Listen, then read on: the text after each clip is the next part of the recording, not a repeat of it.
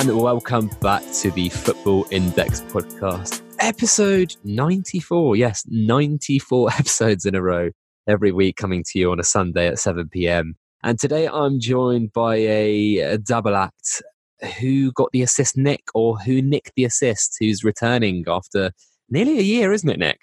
Yeah, I think it's been about a year since I was last on the pod. Uh, thanks for inviting me back. Uh, pleased to be here again. Yeah, well, uh, I think we chat to each other every now and then on WhatsApp about FI and occasionally when I need some FPL tips. But uh, why don't you tell people a bit more about yourself and your uh, Football Index journey? Because you recently posted that you've hit a, a nice little kind of mark for yourself in the 5K area.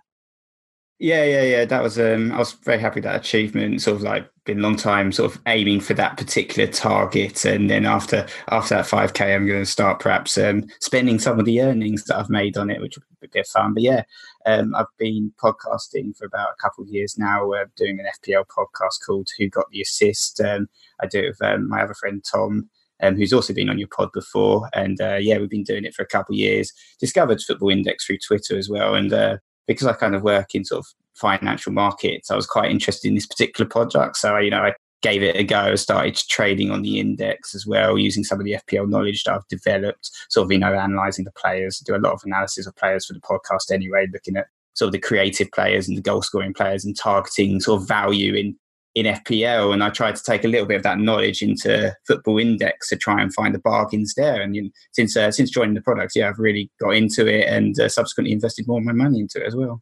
Yeah, it's it's great to see you enjoying it, and it's uh, it's good to have someone who who started their podcast at a very similar time to mine, which has always been good to have someone you know not actually physically hand in hand, but metaphorically speaking. but we're also joined by a debutant, uh, Football Index Scotland. How are you doing, mate? I'm very good. Well, pleasure to be on the pod. It's a year on the index. It feels like a, a, bit of a strange one coming on the pod now. Yeah. Uh, from listening to coming in front of the, the actual microphone, it's a strange yeah, feeling. Something I, have listened to probably 50, 60 episodes off the 90 odd so far. So, yeah, it's something I, it's part of my, my weekly routine now now to be invited on this week was a bit surreal. Amazing stuff. Great to hear. And joining us uh, all the way from Edinburgh. And why don't you tell us a bit more about your Football Index journey? You talked a little bit about there, your one year anniversary. So, congratulations on that. But go on, take us back. How did it start and where have you gone on from there since?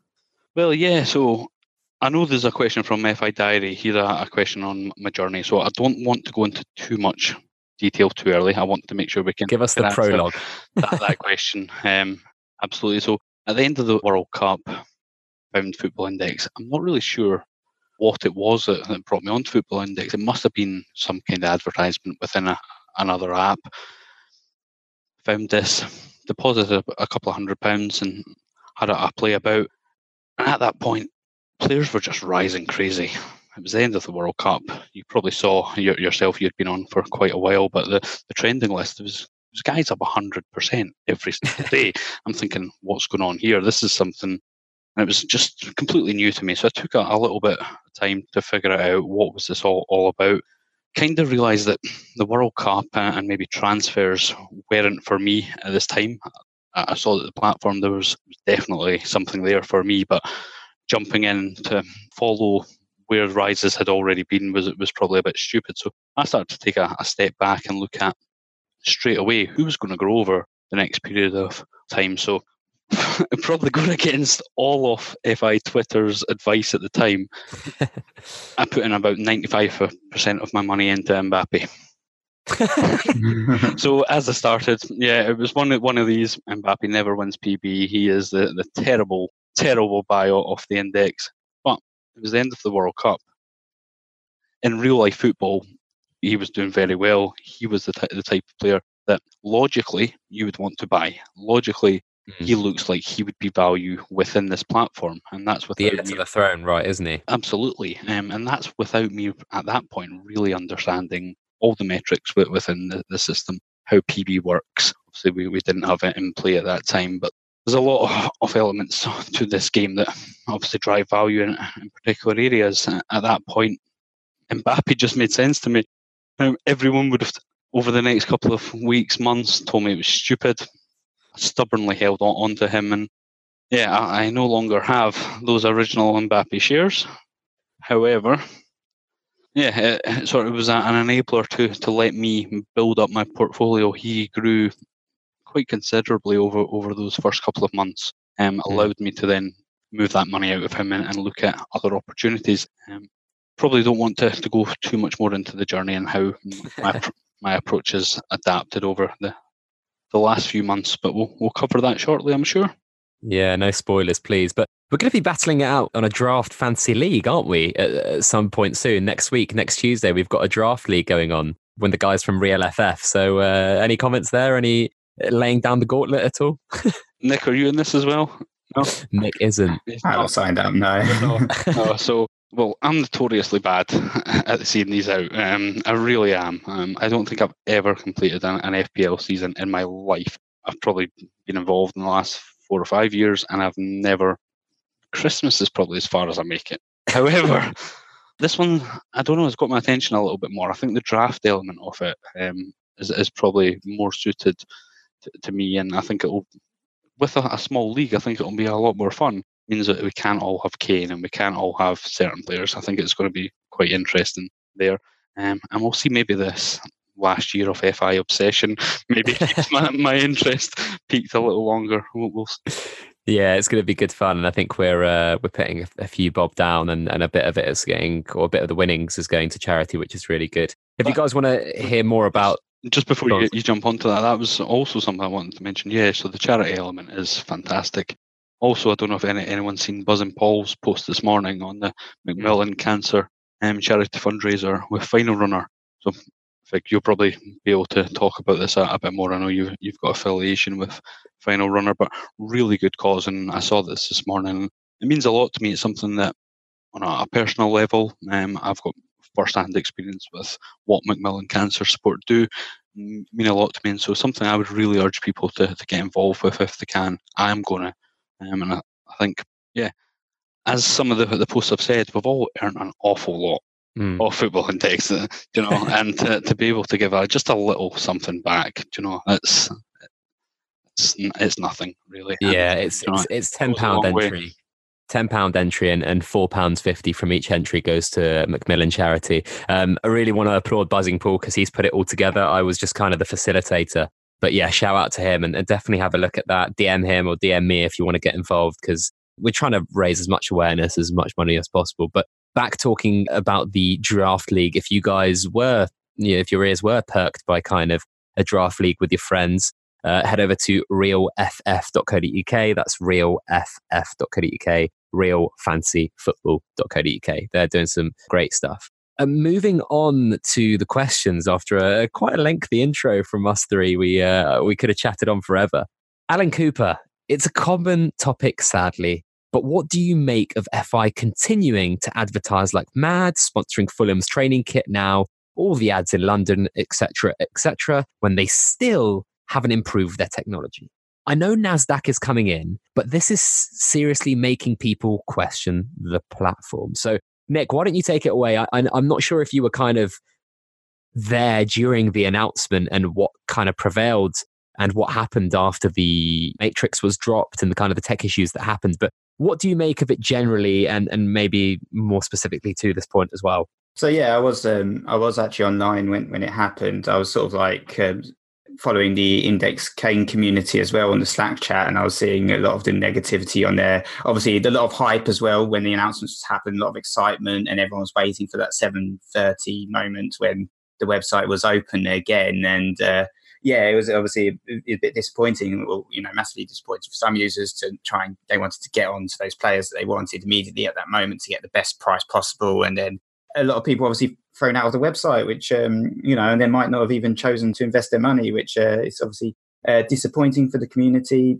disappointing for Football Index as well, because it's potential money that they've lost out on at the end of the day. So going back to sort of the question in regards to um, if they should be advertising still, I, I, don't really have anything negative to say about them advertising because I think it is a sign, obviously, of growth within the platform. They should be advertising, and it's very good to see that they're making such big strides forward with the advertising, such as what I've seen is like the billboards at the games, you know, the features on the likes of Talksport advertisements on on Sky Sports, um, you know, during key matches, during big matches, is I think that's really positive, and you're mm-hmm. seeing that you know the growth in football index. We've all benefited from the growth massively, and and we all want to continue to benefit from that growth. And um, obviously, as I said, the sort of technical issues aren't great, and it's particularly noticeable during these sort of peak moments. You know, these peak traffic times when the IPOs are happening and and the announcements are happening. But I know, did notice in the announcement they did say that they're looking at those peak moments um, when the IPOs are happening and they're looking to address the situation. And I know from sort of a personal experience um, from where I work, you know, working with developers and trying to find the right level of resource and developer resource to fix these issues can be can be very challenging sometimes for companies to deal with performance issues. So um, I hope that they well, it sounds positive they're trying to address it, but cl- it clearly still needs to be addressed, and it's clearly obviously um, you know a massive uh, loss maker for the for the company when they're trying to make these profits. Yeah, what you said there about kind of finding the right devs to build the tech and the infrastructure that Football Index need to scale is tough. And it's particularly tough when it seems that they're building on top of tech that isn't really too robust. And I think the worry is getting that balance between how many people you can actually fit into a funnel and how strong and robust that funnel is. Uh, Scotland, what are your thoughts? Yeah, I think for me that the ads have to continue. So driving growth is important and waiting for a perfect product before the engagement ramps up. I think that kills momentum. Um, it's not what we need. I think platform has that momentum. It ha- has to continue to grow. The tech issues, we've all faced them. We've all had triple deposits taken out of our bank accounts. We've had all sorts. Payments not being made, it is a problem, and I get that put new it puts new users off potentially before they even get started. But I suppose from what I see from the outside, if I have properly upped their tech considerably in the last year that I've been on, I imagine they have. I think since since I've joined, about a quarter of a million people have actually joined Football Index. um, that growth is just unprecedented. I don't think that was expected. I don't think it was planned for. I think it's hard to scale up a technology, an existing technology, a platform that you're, you're using that quickly when you have that amount of growth. Um, so I think we have to give them some allowances. I think some of the communication isn't always the greatest. I think that's something that they need to focus on when they they make a, a mistake. Quickly address it. Quickly get comms out to people, and not necessarily just through Twitter. There has to be a, a route to get to the whole 400,000, 500,000 users rather than just the select amount that are Twitter. Um, another positive I do see though is since I've joined, the amount of staff hires has been pretty good. We're seeing a lot of new roles being generated within Football Index. Um, yeah, it has to be better. I think we, we need to, to move this on. I think we we need to, to get this engagement piece sorted, but the technology issues have to be addressed. They will be addressed, but yeah, it's when does that happen?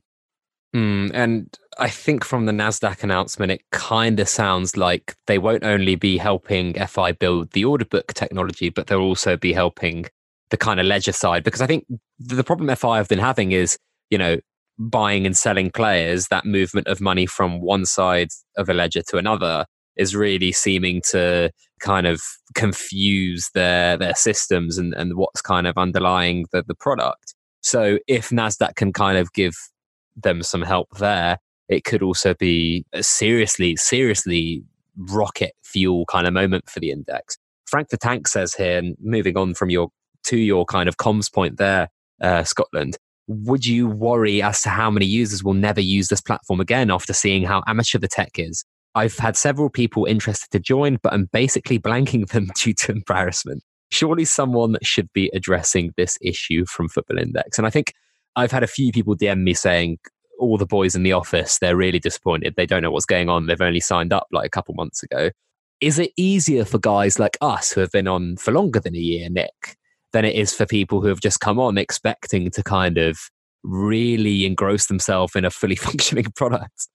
I mean, I, I guess we, we joined earlier when the company was sort of a much younger company. We knew we knew it was sort of you know a startup we weren't expecting a finished product, you know, like what you see perhaps from other betting websites like, you know, Sky Bet or or Betfair, for instance. So we're, we're kind of used to Football Index, how it operates. We're kind of used to its sort of idiosyncrasies. I don't know about sort of like blanky people that are sort of interested to join. I've always been like keen on you know talking about this product and you know, obviously there are tech issues. The UI obviously needs updating as well. It hasn't been much change since I did join the website in terms of the UI, but I've still, you know, always been quite positive um, to anyone I've spoken to. Most people um, who know me know I tend to rabbit on about this product a bit too much, um, not necessarily getting them to actually sign up. But you know, what interests me is the product, and you know, as as a football fan, sort of like you know, working investments and stuff, I'm, I'm interested in that sort of thing. And uh, you know, I think um, for me, I, I obviously I know that the tech, you know, there are issues as we this is painfully obvious, but I think the product trumps the tech, and you know, the tech will come in time, as you said, with the stuff like the Nasdaq announcement. Uh, we, we just have to be a bit patient, I guess. Yeah, but uh, I guess someone made the point to me. I think Paul on the live stream that we did the other day that even Betfair have outages like once a quarter. But you know, Betfair are taking on billions of bets every every year. So is that kind of not the right comparison to make, or what are your thoughts now, Scotland? Yeah, probably not the, the right comparison to make. Um, it, it, definitely isn't. The, the volume that goes through each of the platforms is, is completely different. However, they're completely different setups. No, we, the football index is growing. I believe these tech issues will resolve. I think going back to, to Frank's point about sort of putting off speaking to people. I've actually got a, a couple of people myself who've engaged me in, this last week who are interested in, in getting involved. Um, I've purposely not followed up with them, just with um, due to a couple of issues. I'm catching up with the guys tomorrow, so there'll be a another reason to talk football index. But historically, I've found it quite hard to, to get um, real life friends involved in, in football index. There's something to be said for the simplicity of the actual product itself and how to, to be able to sell that to, to others. Um, I'm not sure that I can do that to a lot of friends at, at the moment without you know having the, the confidence in a lot of the, the platform issues being resolved as well. So you've got that battle first of all, getting them to sign up to what is the, the premise of, of this thing. And then coupled with any tech issues, if you've got people who are genuinely looking to put decent money into this, I purposely would um, hold back in all honesty. Um, that that's just my personal view. It's just how I've been treating them because these are our friends and people who have to be honest with them. There are issues that are are there and they're not being addressed quickly enough. That then impacts. Yeah, and I think um, the thing is that that big money element. If there are people who are kind of from that you know forex or trading background and they look at this kind of infrastructure, this product, I don't really envision a place that they're going to currently put their money into Football Index until Nasdaq come and sort stuff out. I really don't, and I don't know if you guys agree. Yeah, I think that's fair, um, and that's certainly the, the type of users I'm talking about. You, the general public, it's, it's fine. We're, I think we're we're quite happy with seeing, you know, this new company, this new platform, and, and seeing it growing and, and working along with that. But if you're seriously chucking in, you know, Don type levels of, of, of money, do you know, a deposit of Don's type of portfolio, which is is what you'd be expecting from from these types of guys, the, the quarter of a hmm. million upwards. Are they going to accept a, lot of these issues? I don't think so. Um, and so once those are resolved, I, think that's an enabler for some of that bigger money to, to come on board. I think mm. that's hmm. something, yeah, let's take advantage while that money isn't on board. Yeah. and let's build our portfolios. yeah, I think you're 100% right there. I think if you, you know, you've got people like me who only got, you know, a little bit of money compared to some people, if you're looking at seriously investing like a hundred grand or hundred grand plus, as you said, and, you, and you're looking at these issues and, and you're seeing what's happening and you know obviously the triple deposits and stuff like that. I think obviously that is deeply concerning. So they do need to address these issues if, if they really want to see that sort of substantial growth. Yeah yeah i totally agree. The the triple deposit fiasco was probably way worse than what we've seen here. But in terms of the actual website freezing i don't remember there being anything worse. But it wasn't all doom and gloom. Uh, we were treated with some uh, relatively decent news about the Matrix. Well, decent depending on who, who you are, but I think the, the index community overall kind of reacted positively. Mortz has a question here. good guest. Looking forward to this one. Question, please. How do you think the Matrix tweaks will affect PB? And do you think Performance Buzz is now going to dominate and give value to players in the index rather than youth hype? Yeah, I, I like this question. Um, so I, I like Mortz. He's a, a, decent guy. He's got a, good head on him, and he, he seems pretty balanced. Um, so I suppose his his question splits into to two parts. There's the the matrix effects on the, on PB. So I think the matrix effects on PB, the market spoke um, quite quickly. We saw that talented players who dribble potentially rose. Um, players who we like to watch, players who we actually get value from watching football on a, a weekly basis from are, are, the ones that are picking up, and, and that's good. Um, can you imagine what Kerlon's price would be if he was about right now with that seal dribble? Um, yeah, I think it's good. It's the, the quality players that rise, and I think it's really healthy for the, the platform. I think PB probably still very much a lottery. I don't think that necessarily changes. I think that's a good thing. That's how it should be. Um, the balance has just shifted slightly, and I think it's up to the traders to to play into that next year. I suppose the the second part is the does PB now dominate over youth? Um, for me, the short answer is no. Um, it doesn't. So when I joined about a year ago, PB seemed to, to be the main focus. Um, it was definitely what I was told was the driver. Um, I had to buy Ramos and, and, and various other PB legends. But I think so. Although that's how how the market should be be driven, there should be a an underlying value in, in terms of what why a player's price ha, has a price. So a, a, P, a player with a, a likelihood of getting PB should should have a higher price. I think the market changed last year. Um, it's going to take quite a few years of fails and you know, the gradual lower highs of these youngsters happening before that imbalance is properly addressed. So before you actually see all the money going into logical PB holds, I think we addressed it earlier with some of the, the tech issues, seeing some the, the more advanced traders coming on board. That's what they're going to be looking at. At the moment, there's a lot of money going into youth and into questionable value, um, is, is what I'd say. But the short of it, I'm not sure that we're that close to seeing the end of that yet, and that's probably hmm. changed mm. how I've traded over over the last six months. Uh, Nick, you, I think your uh, partner in crime, Tom, put out a near viral article recently about value on FPL. So you're kind of very in tune with juggling this subject. T- the thing about value in Football Index is it's obviously quite subjective. So how do you kind of value players? And then maybe you can try and answer Mortz's question afterwards.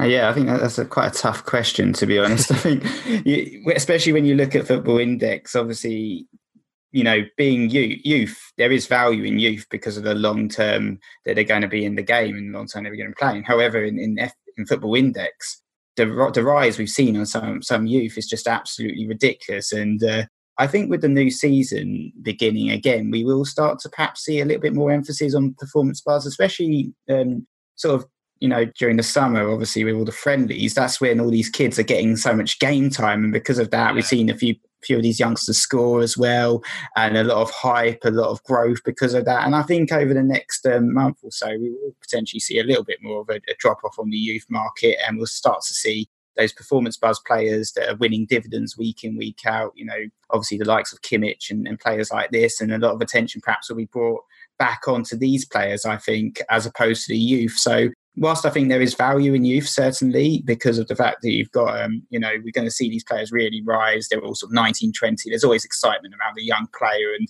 getting their first games in the Premier League, and there'll always be a little bit of a buzz. I think at the moment, you know, some of these players aren't going to make it. As I know you've said many times on your pod before that, you know, we, are looking at a lot of these sort of, you know, the Man- Manchester United youngsters eventually. You know, the likes of Chong, for instance. I don't know if he'll be a sort of first team player. Eventually, one of them might get farmed off on on loan somewhere, and and then we'll see a massive fall. So it's also a dangerous market to be messing around with. Is if you have lots of shares in these young players because they're not all going to be the next Harry Kane, they're not all, all going to be the next Raheem Sterling. A lot of them aren't going to make it and eventually you know they might be playing in the premier league but once they hit 24 25 and they're struggling for game time at crystal palace then you know that's that's going to be the end of it i think for them so i think there's a lot of risk there in, in terms of investing in some of these young players whilst the more established players that haven't necessarily performed as well. We haven't seen as large rises in the Premier League, perhaps because they're a little bit older. I think the attention will be back on those guys once we start to see the goals and the assists roll, uh, rolling in over the Premier League season or the other other league seasons. Yeah, especially because of the new matrix. And do you want to maybe give a little bit more insight into that, um, Nick? I know you really do like your data, and there were a few stats added that I think you are very familiar with, or a few uh, components to the PB matrix that were added that you are, you know, that you deal with. I won't say on a day to day basis, but on a very regular basis because of uh, FPL. Yeah, so obviously in the FPL you've got the bonus system. You, every time, obviously, you get up to three bonus points for your players depending on how they perform in the league. And I think with the PB changes, I think feel like it's um, a lot more centralized now, actually, towards kind of very similar to the FPL model as as opposed to sort of the Football Index model. When I first joined, I was um, surprised by the sort of the differences in terms of who won performance buzz. It's very sort of much these sort of metronome players sort of sit in the midfield, do a lot of passes, but perhaps not you know, actually creating the chances that would often win the PB as opposed to the players that would get the goal or get the assist. And I think with the new changes, perhaps it's um, you know a lot more focused now on on these perhaps more sexier players, the ones that do get the goals and the assists. Like obviously, sort of like the likes of Maddison created more chances in the Premier League last season with 99. The Likes of sort of Hazard and uh, Fraser also performed really well in the Premier League in terms of their chances created. And I think obviously the changes in terms of the assists with um, with more points for an assist, um, I think it's in that plus ten, isn't it, the new matrix? So that will definitely see a big impact as well as um, sort of the created chances for a big chance created is plus three for a key pass it's plus six secondary key pass plus three i think um, definitely will benefit those players you know the likes of kdb is another one from the premier league who's who's um, very big in terms of these sort of numbers. And I think they'll definitely benefit um, in terms of performance buzz as well, and probably see. I don't like to predict these things, but you'll probably see a little bit of boost as well in terms of their prices as well. Mm, mm, certainly so. Scotland, what about you in terms of the matrix, those specific stats that have been thrown around? They're a lot more introduced than we maybe kind of anticipated. We thought maybe two or three would be sprinkled on top of the PB matrix. Yeah, I didn't have a, a, lot of expectations of what would happen. I just kind of waited for it to play out. Um, I think you talked there, Nick, about the, the assists. That's a big one for me. Uh, I think that gives potentially a lot of players um, a lot more value who are hitting big numbers. PP for me is, is still one we have to you have to see how it, how it plays out. I think it's, it's difficult to the stats and the numbers always draw you to a, to a group of players. I've done some analysis after getting a, a bunch of data before um, the announcement, and I had a, list of players. And by and large, these are the, the list of players that have all grown by 10 15% over the, the next couple of hours um, after we, we found out what was going on. I think there's still more value in those guys if they live up to last season's form and, actually play into the narrative that we're expecting with PB. Um, but it's still it's, it's one to play out. I personally don't go in for a lot of PB holds as a long term thing. Um, I naturally buy players that I, I think are, are talented and I think that have a, a general element of, of growth undervalue in them. And typically, a lot of them turn out to be your PB type players. Let's see what next season brings, but any matrix tweaks, I think, have to be quite responsible from Football Index. I think they've managed that this time. I think the tweaks didn't cause the upset that a lot anticipated. I think there was a, a lot of nervousness that you know, you've changed my bet overnight. And I think Football Index have just struck that balance right where they've added value into the matrix, added value to their product without significantly changing existing bets. I kind of agree. But then on the other hand, I think that they have actually added quite a lot of different things.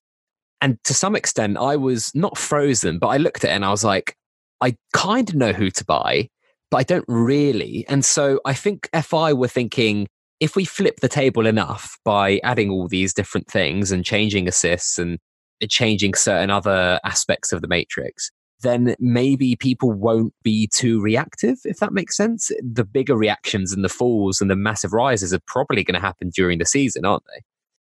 I'd expect that to happen, yeah, ab- absolutely during the season. I think people jump on these changes, um, giving them far too much weight mm.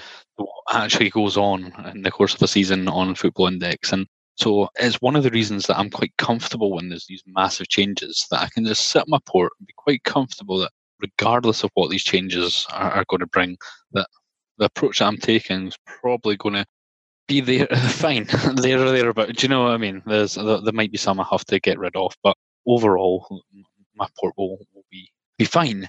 Um, yeah, I don't see that it's it's going to make a, a drastic change overnight to, to anyone's value. We'll see that that slowly changing over the, the course of the season, but I can't see any losers. Um, I don't see any major losers in, in this announcement. I can see positives for lots of players, but one worrying thing about that is does that this, this positivity and uh, certain players now having a perceived additional value is that value even there in the first place? And I think that's what some people need to, to maybe take a step back and look at. Um, I think that's important to look at. We get blinded by the small changes or, or something that, that comes in. Look at the bigger picture and think just to assess your portfolio, assess your trades, and look at other aspects of it. Be my advice. Yeah, I think they handled the announcement quite cleverly because there's there's been no sort of dividend increases or anything really in terms of the actual PB matrix. So you know, with um, with winners, there have to be losers, obviously, but the losers aren't obvious, and it just feels like everyone's winning. Then that's good news, really, yeah. from an investment perspective. I didn't see huge falls to go with the you know the players that did gain on the announcement. Yeah, because I I found myself looking, oh, goalkeepers are amazing value, but actually maybe they're not because how many times does a goalkeeper punch a ball in a game? Oh, defenders are awful value, but then I was like, because I thought goalkeepers had become better value, if that makes sense, because they're in the same category. But then I thought, ah, but now they've got, you know, long, long passes and aerial duels. So it just put me in a spot where I was like, ah, do I sell because other people will be reacting in the first instance like me, or do I keep?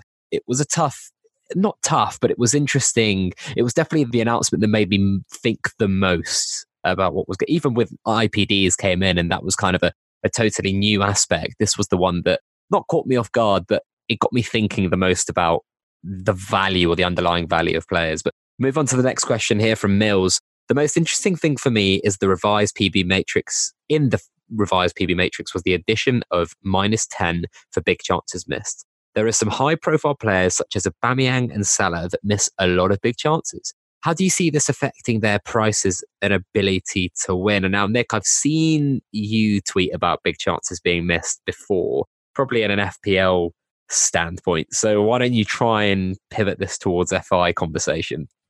Uh, yeah, I can try. So yeah, you mentioned um, Aubameyang and Salah in the question there, and I think yeah, we've we've seen it a lot with the likes of Aubameyang, Salah, and also, also Richarlison in um, FPL, where big chances missed is part of that bonus matrix, and consequently, we often see um, sort of Salah sc- score a couple of goals, and doesn't get the bonus, and we're, we're, like, how's he missed out on bonus? And there's always a little bit of uproar, and you know, in the in the FPL community, there's always a bit of anguish to say, why has he missed out on the bonus? And I feel like that sort of thing happens in the FI community as well. It might be a little bit more pronounced, um, especially with these players that do take a lot of goal attempts. I know, um, sort of from my numbers, that sort of Salah had um, the most goal attempts out of any player last season in the Premier League with 137, but only actually had a sort of 16.1 goal percent conversion rate, which is actually quite um, low compared to some of the other sort of forwards and midfielders out there in the game. And uh, consequently, that's because a lot of those shots that he took were missed and, and, didn't end up in the net. And a lot of them were big chances.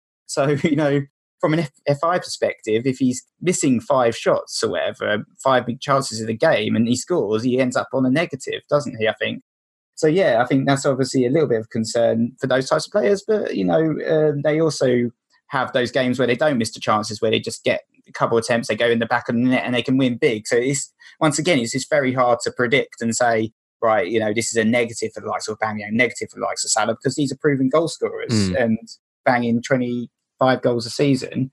And you know that they can deliver and, and win big, and you know you'll be getting those in-play dividends as well from them. So I don't think it's too much of a concern, to be honest and especially with those players that their averages or their PB base, so to speak, you know, air quotes here, was never really good anyway because of just the style of play that they do choose to play in. You know, Aubameyang, Salah, not the greatest of passers. They, as you said, Nick, they tend to shoot rather than pass, and they do miss quite a few big chances, but they can hit those uh, quite big peak scores if games go their way.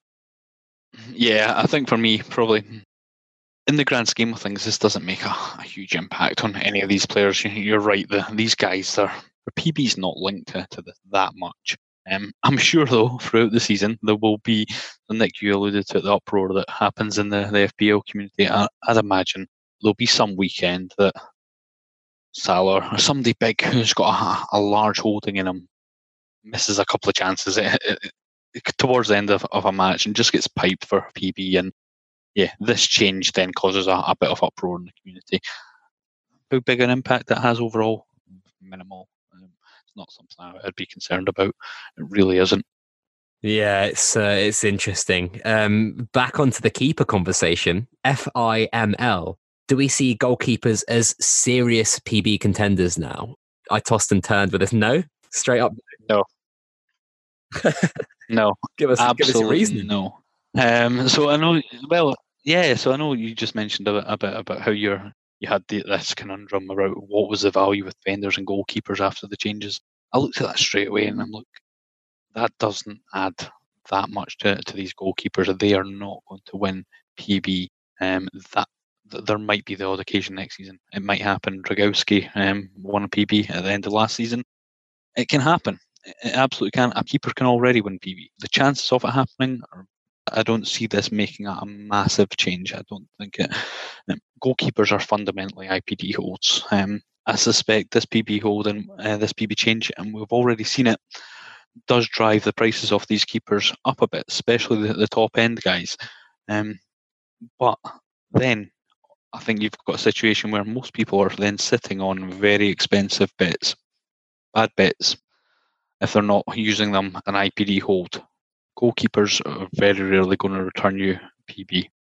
They're gold for IPD at the right price. Yeah, I'm, I, have got quite a few uh, on this.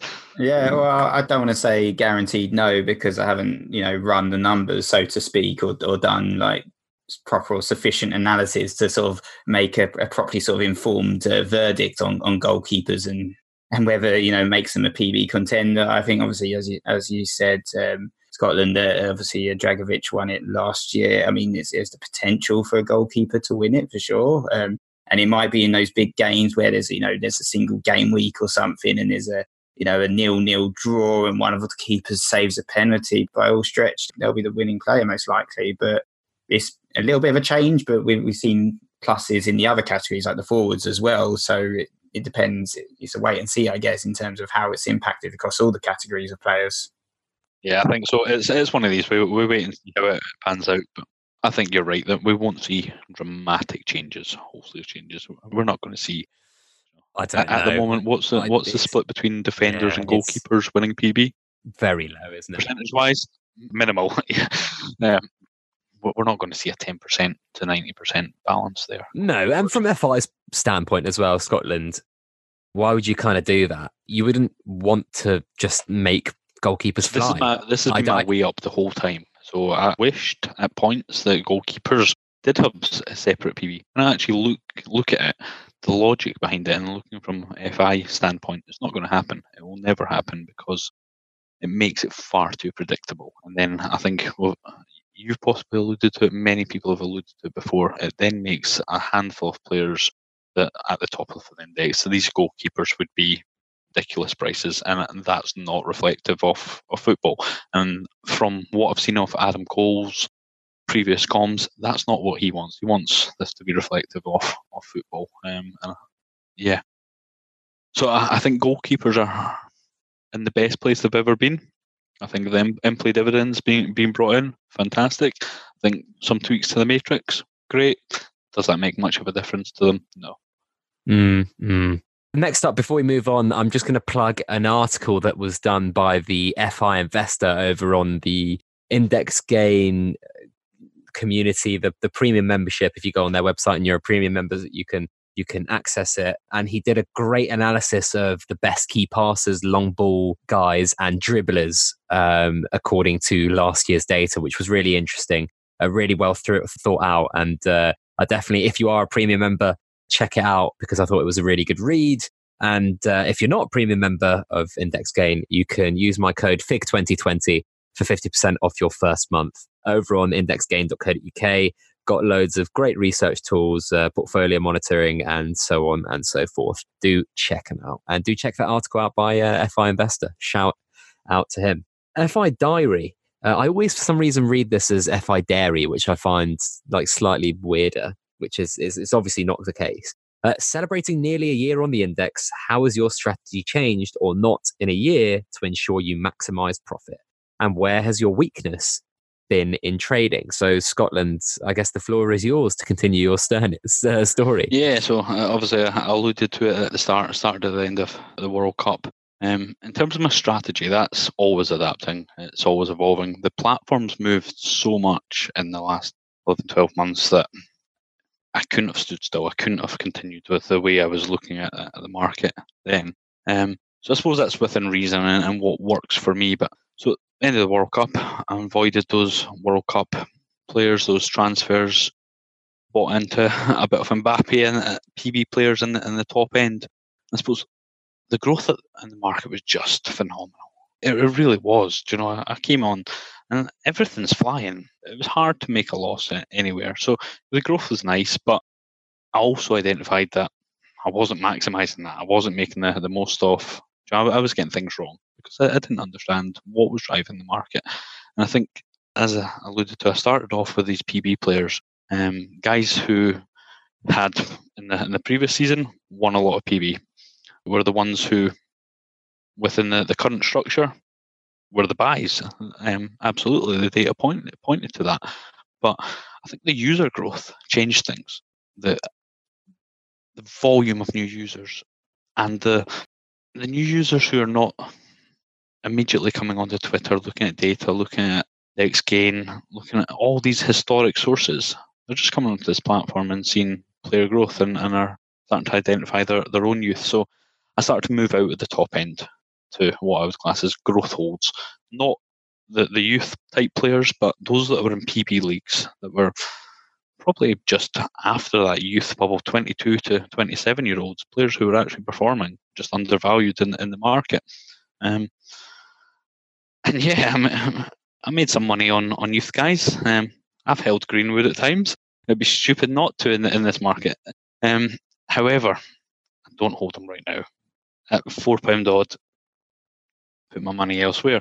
But yeah, so there was money to be made just in, in looking at undervalue. That a lot of the historic money ha- had been in, in PB holes, and it took a while for that to shift. And I suppose just getting ahead of that cycle was, was where I started to benefit from. Then in-play dividends came in, and, and that was just a game changer to the market. That just added value across the board. Um, for me, I suppose that's what keeps me here. If there wasn't in-play dividends, it'd be a completely different market. I'd have a lot more nervousness. I wouldn't understand exactly where the value necessarily lay.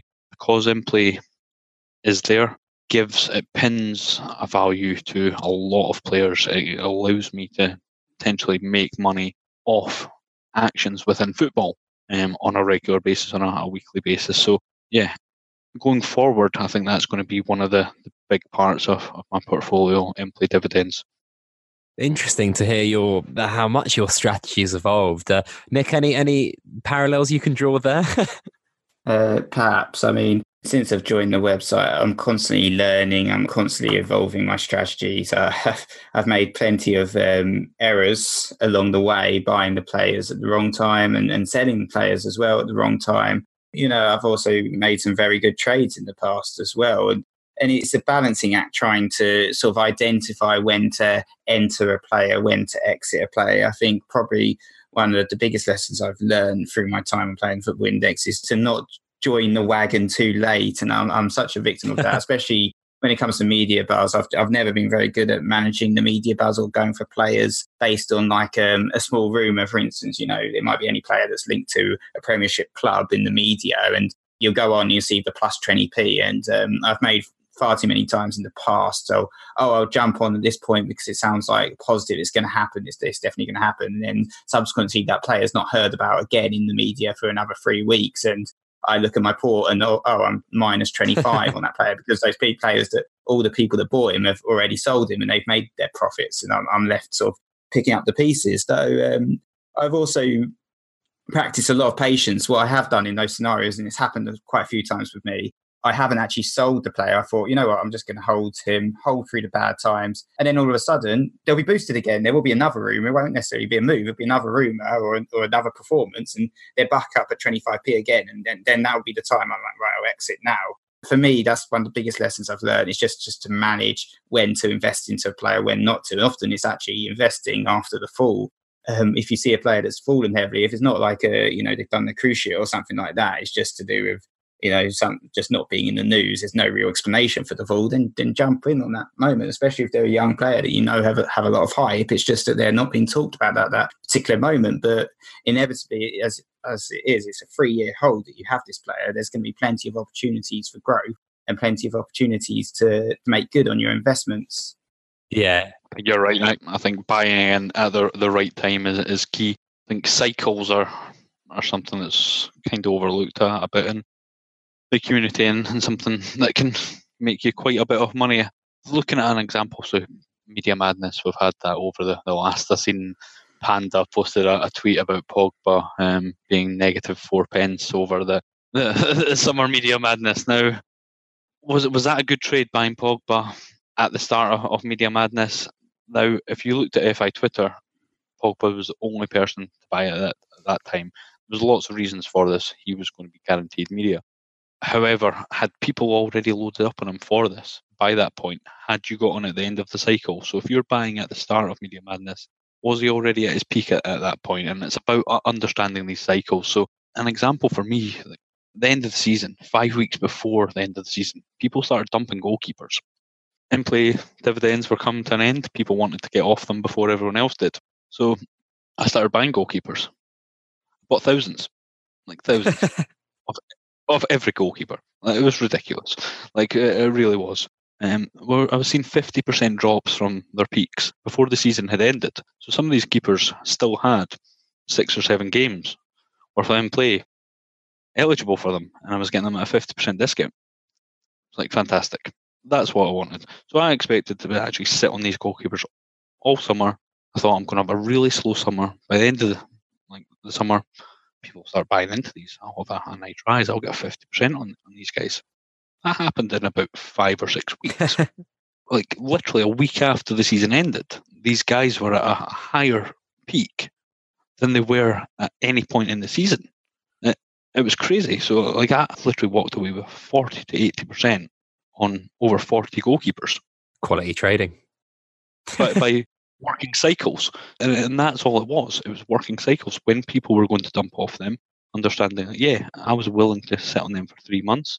And cycles are moving a lot faster mm. than we expect on, on the index. So I didn't even have to wait that three months. I'm now I'm now off all those. I've banked that profit. I've got my new holds for next season. I'll wait till people dump off in the next couple of weeks because this is what will happen. These goalkeeper holds, 90% of the money that's in a goalkeeper at the moment not eligible for IPD. Of what value does a goalkeeper have other than for in play? And right now, 90% of the money in them is not eligible for that in play. It's silly. But some of the, but to, to play devil's advocate, some of those traders might have the nous to, you know, they might know that they're not going to win IPDs, but they might be able to shift those players on for an extra 10, 15% if they do win IPDs. Potentially, and that's what everyone's mm. playing. That's the game that everyone's playing. that's why I say hold off that a couple of weeks beforehand. In, in all honesty, do you know? And so everyone, there's going to be this wee rush towards this start of the season. Buy a few keepers. People will be selling keepers. So what price are they actually going to settle at? So for me, I'll wait for the first couple of cycles and I'll wait to see what the true natural value of these goalkeepers settle at, and then look at their upcoming games and do they have a dividend yield within them that's acceptable to me?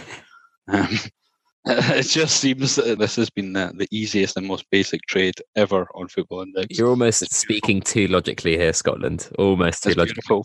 Beautiful. beautiful. and um, I think it's you know. It, so, so, just be- sorry, just before you go, FI Diary asked about weaknesses. Yeah, he did. He did. He did. Right. So maximizing profit. Um, that's definitely difficult. Um, it's hard. You allude to it, Nick. Um, getting off at the top, and or you know that guy then drops twenty five p. He comes back up to how, how do you judge judge that? And so it's, it's very hard to maximize profit. Um, I think you just have to, to play that by ear. We don't know how this market moves. Cash balance, though, is probably my, my biggest weakness. Never having enough in a cash balance and always having to deposit more last minute to, to get on something if I, I see it go. Mm. But yeah, what about you guys? What are your weaknesses? My weaknesses. Uh, I think uh, a bit of the same, actually. You know, the ability to, you know, definitely know a player is going to go down from here when you're selling, but also looking at kind of the upside from that point that you're selling. It's kind of hard to consistently keep that in your brain because it's not kind of a logical way to think. You have to force your way to think there. Um, I also think I've in the past, um, like not been able to do as much research as I would like in, in some of my holds, which isn't, you know, part and due probably to the podcast and, and work and so on and so forth. Uh, Nick, you've already kind of touched on yours. Do you want to dig a grave any deeper? Uh, not particularly. I think it's just a case of bad trading, isn't it? But um, I mean, I'm hopefully learning. Sort of as as I said, I'm learn, learning all the time. I'm kind of um, getting more astute in terms of when I invest and trying to find those opportune moments. Um, not investing too late on the player, just knowing when the opportunity is and and seeing it. So yeah, it's, it's I think it's still it's always a learning curve, isn't it? And I think for everyone, you can't say, "Oh, I'm an expert at FI ever," can you? Yeah, exactly. It's impossible to always trade every trade really well. Uh, but we'll move on to the next question. This is from uh, Jamie Harwood, not Harewood got it right this time. Maybe from some help from Scotland, who's just wrote in our chat here, "har" words as two separate words to make sure I get it right. Um, he says, "What are your guys' thoughts on the introduction of Euro qualifiers?" It's an interesting one in the sense that it makes the international break more exciting by adding PB to it, but surely it's taking away from media players and non-European players. So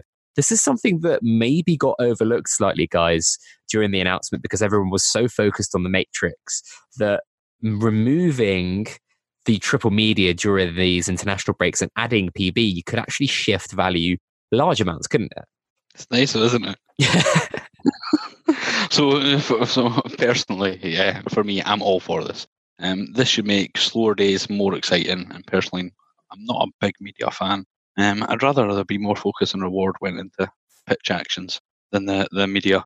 Um, I know media is important for the index; it's needed we've got summer of no tournaments. You, you need something that, and that has has helped the market massively. But I'd rather be able to, to get five in play dividend pennies from Mbappe getting five goals against Andorra in one of these games, rather than than, than Pogba winning media um, for lacing up his boots or something. Do you know? I really think it's it's more intuitive, isn't it? Absolutely. Um, so you tell somebody this is a, a, stock market where you buy football players, and you know you've got a whole host of European qualifiers coming up.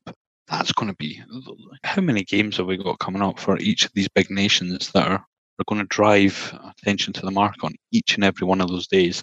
The media guys winning on, on those individual days aren't driving new money into the market.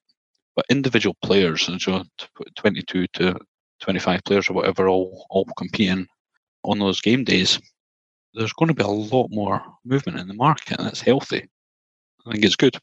Yeah, I, th- I, think so. I definitely agree with you with what you said there. I think obviously with international um, break, you know, having the international friendlies as well added is good for the uh, the players from the non PB leagues, so like you know the Dutch leagues and Swiss or whatever leagues. Um, you know, obviously a lot of players there never never win a dividend or have a chance of winning a dividend in life if they're not in any European tournaments. But if they're playing for their national sides and they've got a, a game against the likes of San Marino or Andorra, as you alluded to, you know, you might suddenly see some player from Finland or something getting a couple of goals and, and winning PB. And uh, I think obviously that, that's always good for the market to open up the opportunities for dividends for some of these more obscure players that are out there, of course.